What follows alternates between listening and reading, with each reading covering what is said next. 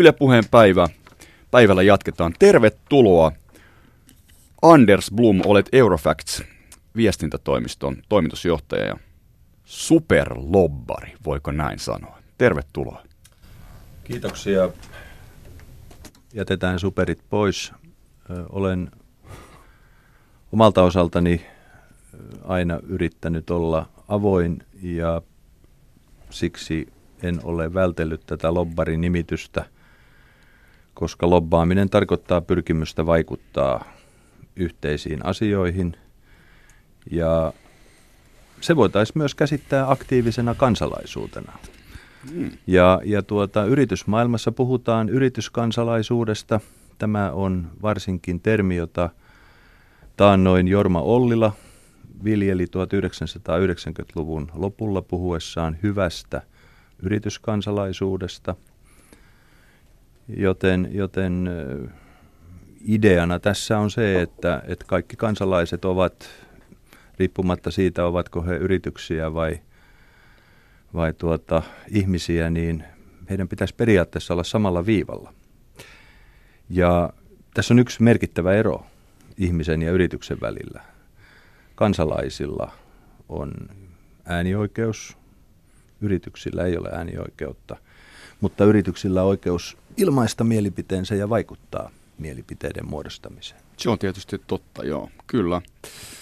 No, tunnustaudut siis ihan aidoksi lobbariksi, vaikka et superlobbariksi, ja itse asiassa valmisteet myös väitöskirjaa lobbaamisesta tuonne Turun yliopistoon. Näin olen ymmärtänyt. Niin, nyt tietysti kun eletään hallitusneuvottelujen aikaa, niin onko tämä nyt lobbaamisen kulta-aikaa Suomessa? No kyllä tässä on ainakin sellainen tunnelma, mutta suomalainen järjestelmä on rakentunut jo pitkään vahvojen eturyhmien eli korporaatioiden varaan, niin kyllä nämä korporaatiot ovat pitkään pitäneet hallitusvaltaa ja samalla eduskuntaa otteessaan. Siis mitkä ihmeen korporaatiot? Työmarkkinajärjestöt erityisesti, mutta monet muutkin erilaiset järjestöt, joiden tehtävänä on edistää jäsentensä yritysten tai ihmisten etuja yhteiskunnassa. Työntekijäjärjestöt ovat tehneet aikanaan merkittävän työn saadakseen oikeuden vaikuttaa ja he ovat ansainneet sen. Samoin työnantajajärjestöt. Eli ei tämä ole mitenkään tavatonta. Olennaista minusta on se, että kaikki ymmärtävät tämän asian merkityksen. Mm. Eli tämä on tämmöinen asia, joka meillä pitkään on ollut, eli viittaat siis tähän kolmikantaan, työmarkkinaosapuoliin ja sitten hallitukseen. Mä luulen vähän, että tuolla, niin kun, että tuolla vaikkapa Hakaniemessä SAK:n toimistossa ei hirveästi tykätä siitä, jos heitä kutsutaan lobbareiksi. Kuka tykkää, kuka ei. Minusta siitä ei ole kysymys. Tykätäänkö siitä, vaan kysymys on siitä, ovatko kaikki yhtä avoimia ja läpinäkyviä ja tunnustautuvat etujensa ajajiksi, eli eturyhmänsä edustajaksi.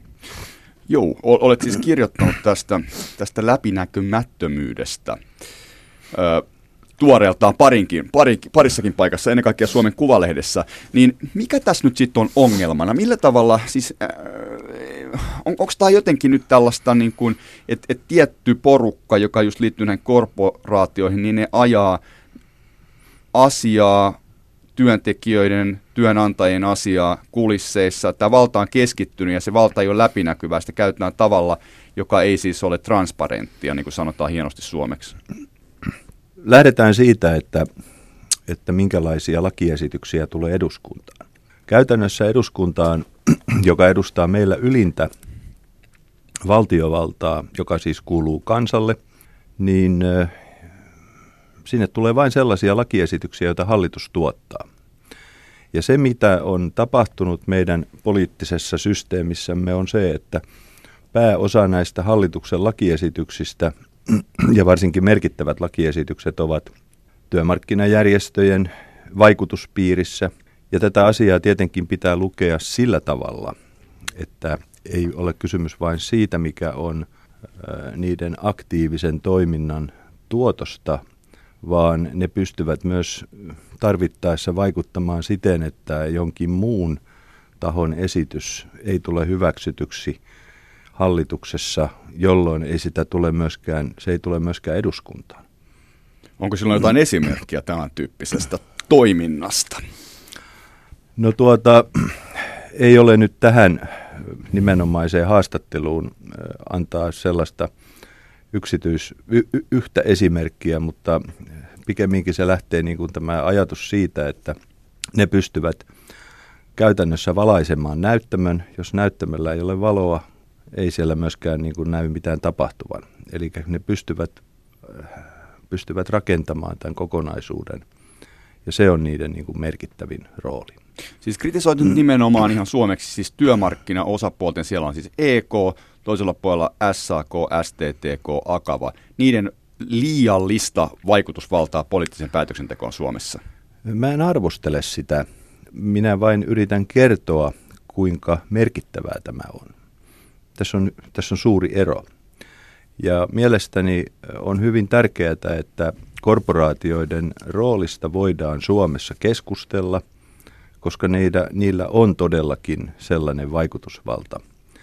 Esimerkkinä tällaisesta vallasta, mikä on klassinen, niin on nämä tulopoliittisten ratkaisujen yhteydessä syntyvät erilaiset periaatepäätökset, joilla uudistetaan työelämän ja työelämää lähellä olevan perhe-elämän lainsäädäntöä, jossa useimmiten tämä valmistelu tapahtuu näiden toimesta, ja niin siinä käy myös niin, että pilkkuakaan niistä lakiesityksistä ei voi muuttaa. No, tässä tietysti valta perustuu myös rahoitukselle. Olet kritisoinut nimenomaan sitä myös, että tämä niin kuin rahoituskuvio näissä korporaatioissa on jotenkin niin kuin, ei päästä sinne ihan sinne tilinpäätösten niin kuin viimeisille riveille kiinni. Mä en ole siis, toimittaja nyt käyttää sanaa kritisoinut, mä en siis arvostele enkä kritisoi sitä. Olet nostanut esille. Kyllä, mä olen kiinnittänyt asiaan huomiota, että työmarkkinajärjestöjen jäsenmaksut ovat verovapaita, verotuksessa vähennyskelpoisia, ei vain työntekijöiden osalta, vaan myös työnantajien osalta. Ja tämä koko meidän edunvalvontajärjestelmässämme on olemassa tällainen iso funktio, joka perustuu tällaiseen varojen käyttöön, jolla on suuri legitimiteetti, eli suuri hyväksyminen yhteiskunnassa. Kun näin on, olisi perusteltua, että meillä myös korporaatioiden tilinpäätökset olisivat julkisesti nähtävillä. Nyt näin ei ole. Ja meillä patentti- ja rekisterihallitus, joka olisi teoreettisesti tällainen elin, niin sillä ei ole käytettävissään tällaisia tietoja, koska ei ole olemassa mitään lainsäädäntöä tai velvollisuutta, että nämä korporaatiot toimittaisivat sinne tilinpäätöksensä. Mutta näin siis pitäisi olla. Näinhän on esimerkiksi säätiöiden osalta Suomessa. Säätiöiden osalta tilanne on tämä, mutta ehkä merkittävin perustelu tälle on Euroopan läpinäkyvyysrekisteri, joka luotiin vuonna 2008 Euroopan parlamentin päätöksellä. Tätä päätöstä oli valmistelemassa silloinen parlamentin jäsen Alexander Stubb. Se oli hyvin merkittävä prosessi, koska se aiheutti koko Euroopassa keskustelun Euroopan komission ja parlamentaarikkojen integriteetistä, eli koskemattomuudesta ja riippumattomuudesta, ja siitä, että miten heihin voidaan vaikuttaa, sekä myös siitä, että miten erilaiset eurooppalaiset päätökset syntyvät. Ja läpinäkyvyysrekisteriin tuli tällainen kohta, jossa nämä tahot, jotka sinne ilmoittautuvat, niin ilmoittavat myös sen, paljonko ne käyttävät rahaa lobbaamiseen. Mutta eikö se lobbaaminen vähän erilaista ole tuolla Brysselissä ja Strasbourgissa kuin meillä? Että se on enemmän tämmöistä niin kuin face-to-face-tapaamista, vaikka me nyt tässä ollaan tässä studiossa, että lobbari, yksittäinen lobbari tapaa, tietenkin edustaa jotakin organisaatiota, lobbausorganisaatiota tai mitä tahansa ryhmää organisaatiota, niin tapaa tämän poliitikon. Että siellä ei ole takana, siellä on niin moninaisia erilaisia toimijoita, myös yksittäisempiä toimijoita.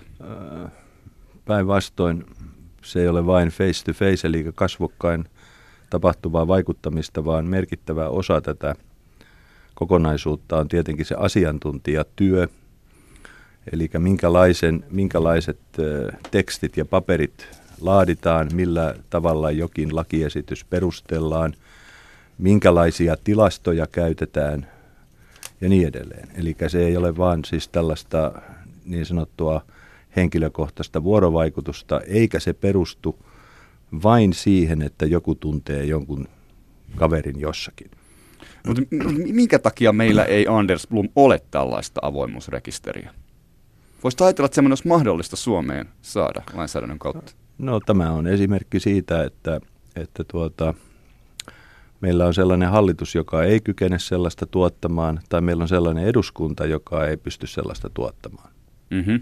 No miltäs nyt näyttää tämä uusi muodostella oleva hallitus, josta nyt hallitus syntyy, keskusta, perussuomalaiset, kokoomus, niin voisiko se olla semmoinen hallitus, joka voisi tätä asiaa edistää? Tämä voisi hyvinkin olla sellainen hallitus, ja nyt kun tämä keskustelu käydään maanantaina 11. päivänä toukokuuta, niin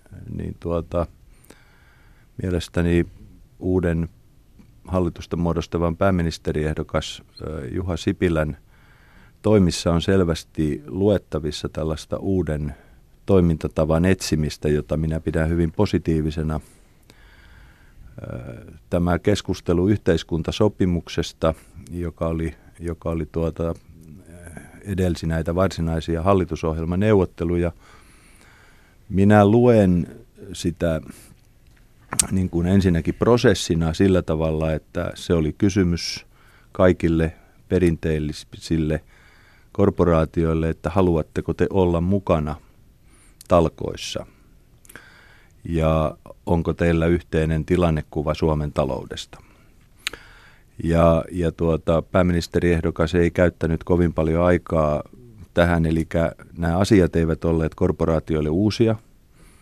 Näistä on puhuttu viimeiset 4 vuotta, joten johtopäätös siitä, että kaikki eivät olleet halukkaita talkoisiin, tehtiin varsin nopeasti, ja nyt hallituksen muodostaja voi tämän jälkeen aina viitata tähän, että teiltä kysyttiin tätä, mutta te sitten ette tulleet mukaan tähän, ja se ei tietenkään merkitse sitä, että neuvotteluyhteys tai maailma päättyisi tähän, mutta se on merkki mielestäni tällaisesta uudesta toimintatavasta. Niinkö, eli siis siitä, että tässä oltaisiin siirtymässä ikään kuin, tai iso pyörä pyörähtäisi jopa siihen suuntaan, että tällaisia päätöksiä, jotka nyt sitten ovat kuitenkin tavalla tai toisella sitten näissä työmarkkinapöydissä olleet esillä, niin hallitus ottaisi tässä niin kuin lusikan kauniisen käteen ja ajaisi niitä niin kuin siltä osin kuin tarpeeksi katsoo ja mahdollista on, niin parlamentaarisesti läpi.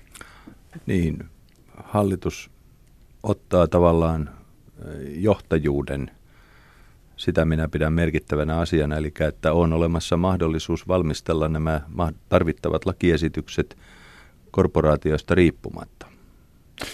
No, oletko ihan rehellisesti sitä mieltä, että kun on olemassa nämä AY-maksujen verovähennysoikeudet sekä meillä palkansaajilla että sitten korporaatioilla, niin pitäisikö tästä niin kuin luopua? Tai pitäisikö sitä vähennysoikeutta rajoittaa? Minä en ole ollut missään vaiheessa vastustamassa näiden jäsenmaksujen verovähennysoikeuden poistamista, mutta minä pidän kohtuullisena, että jos tällainen verovähennysoikeus on olemassa, niin tiedetään, minne rahat meneekö. Kaikki kansalaiset, nekin, jotka eivät kuulu ammattiliittoihin tai ne, jotka kuuluvat, jotka ovat yrittäjinä palkkaamassa väkeä, niin tietäisivät, että kuinka suurista rahoista on kysymys ja ovatko kaikki tässä suhteessa samalla viivalla? No aika suurista rahoista on kysymys oman arviosi mukaan. Mikä se arvio onkaan ja mihin se perustuu? No ensinnäkin tämä työmarkkinajärjestöjen jäsenmaksukysymys ei ole mikään arvio, vaan olen tutkimuksessani käyttänyt verohallinnosta saamiani tietoja, jotka ovat vuosittain julkaistaan ja muistaakseni viimeksi toimitetussa verotuksessa, joka siis on nyt julkisesti nähtävillä, niin käytin lukua 628 miljoonaa euroa, joka oli siis kokonaisosuus, ja kun siitä vähennetään noin 180 miljoonaa, joka on mikä? Joka on finanssivalvonnalta saamani tieto, kuinka paljon käytetään työttömyyskassavaroja, paljonko näistä maksuista menee työttömyyskassoihin, niin siitä jää jäljelle semmoinen 450 miljoonaa, joka on suoraa toimintaa edunvalvonta mielessä. Suoraa toimintaa edunvalvonta mielessä 450 miljoonaa, joka siis kattaa kaiken edunvalvonnan, joka liittyy tämän verovähennyksen oikeuden kautta Suomessa. Se kattaa siis sen toiminnan, joka menee ammattiliittojen toiminnan ylläpitämiseen. Ja se on sitten...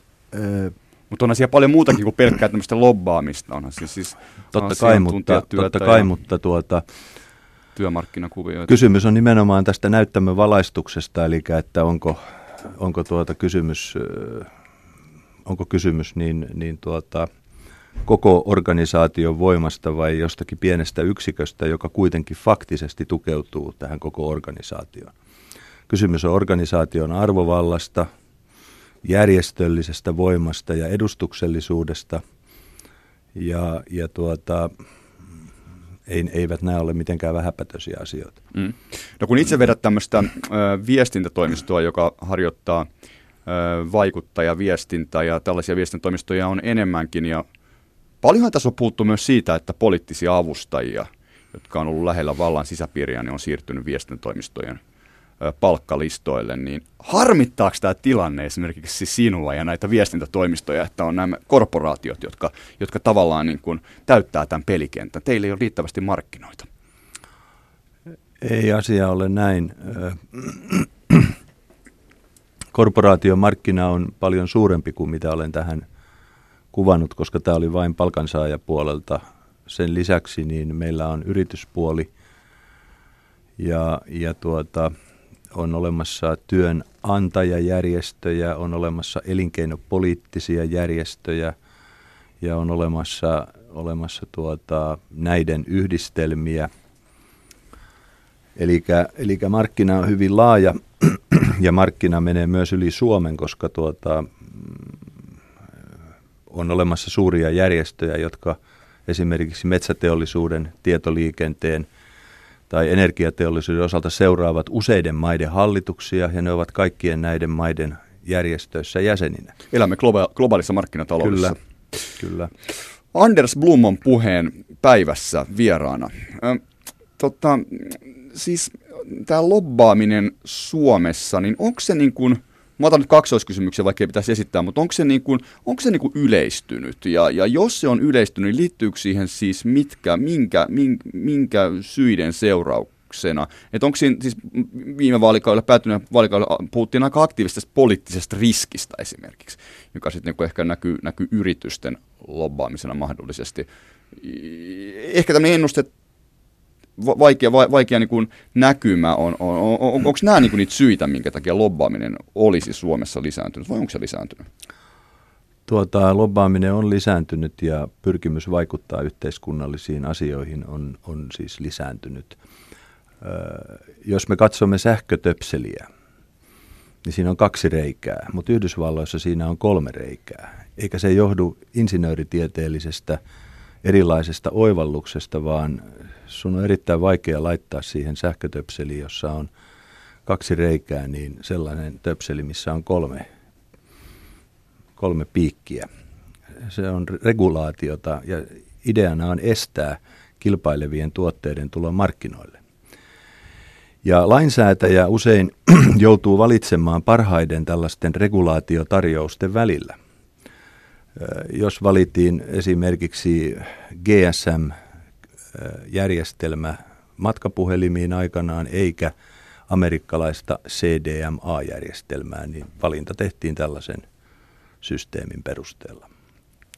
No nyt jos katsot tätä suomalaista lobbaamista, niin me ollaan pieni, avoin vienti, markkinatalous, niin onko tämä meidän lobbaaminen kuitenkin semmoista niin kuin, lopulta kun niin kuin on tietysti tullut tässä todettua, että se saattaa olla tämmöisen pienemmän piirin kuviota, mutta myös tämmöistä niin kuin kotikutoista ja vähän taskulämmintä, kaikki tuntee toisensa ja vähän aika ennustettavaakin kenties. No Suomi on pieni yhteiskunta ihmismäärältään.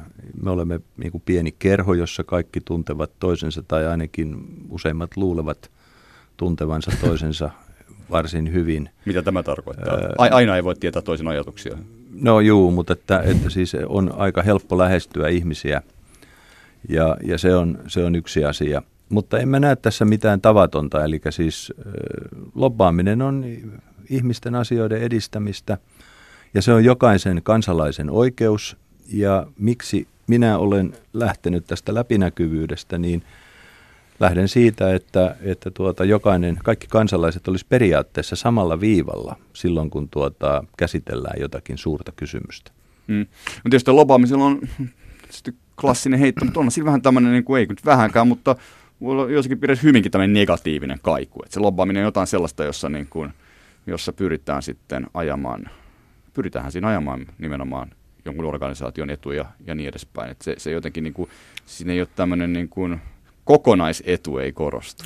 Pitää paikkansa, että on helposti synnytetty sellainen mielikuva, että vaikutusvaltaa voi ostaa.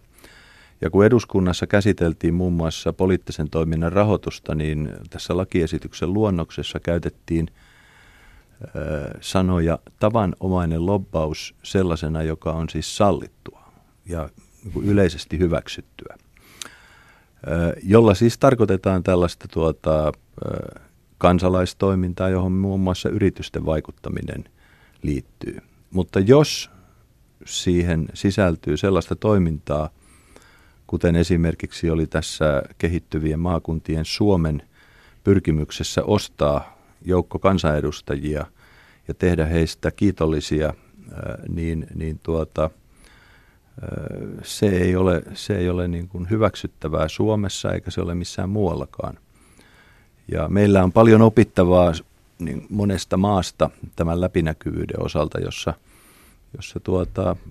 pelisääntöjä on vaan selkiytetty. Niin, että se olisi nimenomaan tämä, siis jos tuossa nyt puhuttiin jo tämmöinen avoimuusrekisteri, niin se avaisi tätä kuviota enemmän siihen suuntaan, että tosi mahdollisia riskejä, jotka nyt liittyy lobbaamiseen tai rahalla vaikuttamiseen ja poliittisiin päätöksiin, niin sitä voitaisiin minimoida. Kyllä. Joo.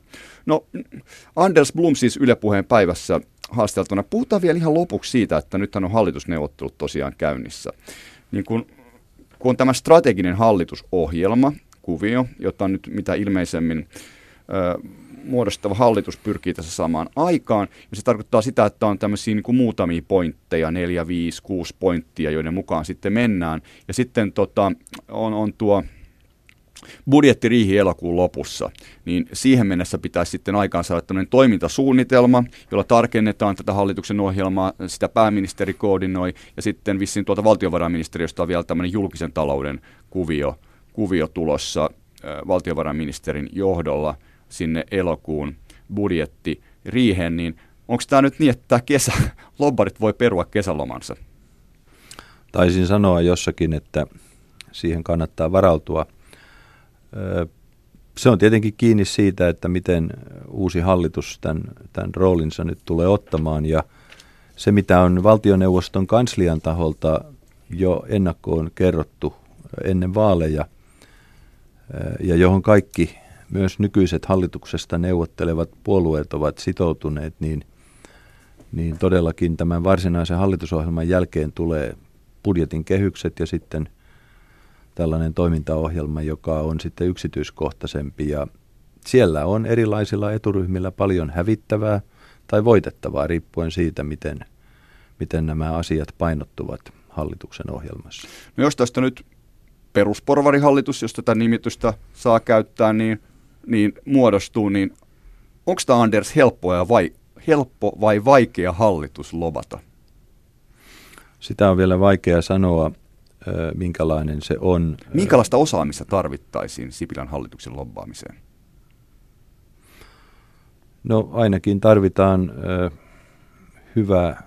hyvää kärsivällisyyttä perehtyä tähän taloudelliseen tilannekuvaan. Ja sitten tietenkin pitää katsoa tämä ensimmäinen hallitusohjelmaversio, joka syntynee tässä toukokuun aikana. Mielestäni iso kysymys tulee olemaan se, että minkälaista elinkeino- ja talouspolitiikkaa tämä hallitus tulee tekemään, koska siis nyt tarvitaan uutta työtä, uutta liiketoimintaa, ja se on hyvin merkittävä kysymys, miten tämä hallitus onnistuu tekemään yhteistyötä elinkeinoelämän kanssa tässä asiassa. Miten arvioit sitä, että millaisilla pointeilla tätä mahdollista muodostavaa hallitusta nimenomaan pyritään lobbaamaan? Okei, talouspolitiikka, mutta mitä siellä verotus, yrittäjien? Ketkä tulevat olemaan erityisen aktiivisia tällä kierroksella? Arvioni on se, että, ja myös tietoni, että ihan perinteisellä aktiivisuudella eri tahot ovat liikkeellä. On hyvin tärkeää painottaa hallitukselle tietenkin sitä, että mitä eri eturyhmät voivat antaa, eli siis mikä on se talkoohenki. Mä luulen, että siinä on se kaikkein suurin merkitys, ja jokaisella hallituksella on aina nämä omat talkoovoimansa. Ja eturyhmät varmasti ja myös yritykset haluavat olla mukana erilaisissa talkoissa, ja ne eivät välttämättä avaudu heti ensimmäisen 3 kuukauden aikana, vaan sitten myöhemmin oivalletaan, että kas vain, täällä oli tällainenkin projekti mainittuna. Mitähän tämä tarkoittaa?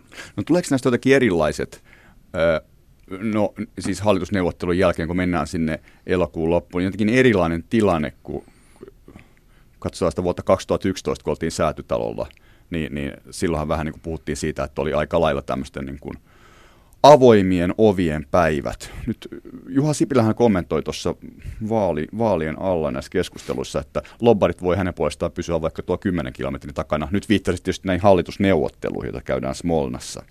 Mutta nyt kun tulee sitten tämä välikuvio, jossa siis niin kuin sanoit, niin se on sitä aktiivista aikaa nyt sitten pyrkiä vaikuttamaan. Mutta onko tämä tilanne jotenkin erilainen verrattuna siihen 2011 tilanteeseen? Arvelen sen olevan siinä mielessä erilainen, että ainakin mitä poliittiselta kentältä luettavia viestejä on nyt nähtävissä, niin tämä 2011 hallituskokoonpano ja hallitusneuvottelut olivat loppujen lopuksi niin epäonnistunut kokeilu, että on olemassa hyvin suuri yhteisymmärrys sekä hallituksessa että oppositiossa, että mitään vastaavaa ei kannata enää tehdä. Nyt taitaa porvarihallitusta, pukkaa perusporvarihallitusta, niin voisi tietysti ajatella ihan tämmöisellä maalaisjärjellä, että nyt työnantajajärjestöillä, EK:lla, Suomen yrittäjillä ja kaikilla muilla tämän tyyppisillä organisaatioilla, niin nyt on heillä on tämmöinen toinen kulta-aika tulossa. Saattaa olla. Mä lähden siitä, että hyvän edunvalvojan on lähdettävä sellaisesta ajatuksesta, että kaikki ovat hyvää tarkoittavia ihmisiä. Eli että ihmisillä ja järjestöillä on positiivinen pyrkimys edistää yhteistä asiaa ja siinä samassa myös todeta, että heidän asiansa on hyödyllinen tälle yhteisölle.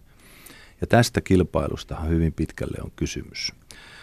Jos pääministeri sulkee tahoja aktiivisesti tältä pyrkimykseltä antaa hyviä panoksia yhteisiin talkoisiin, niin se voi osoittautua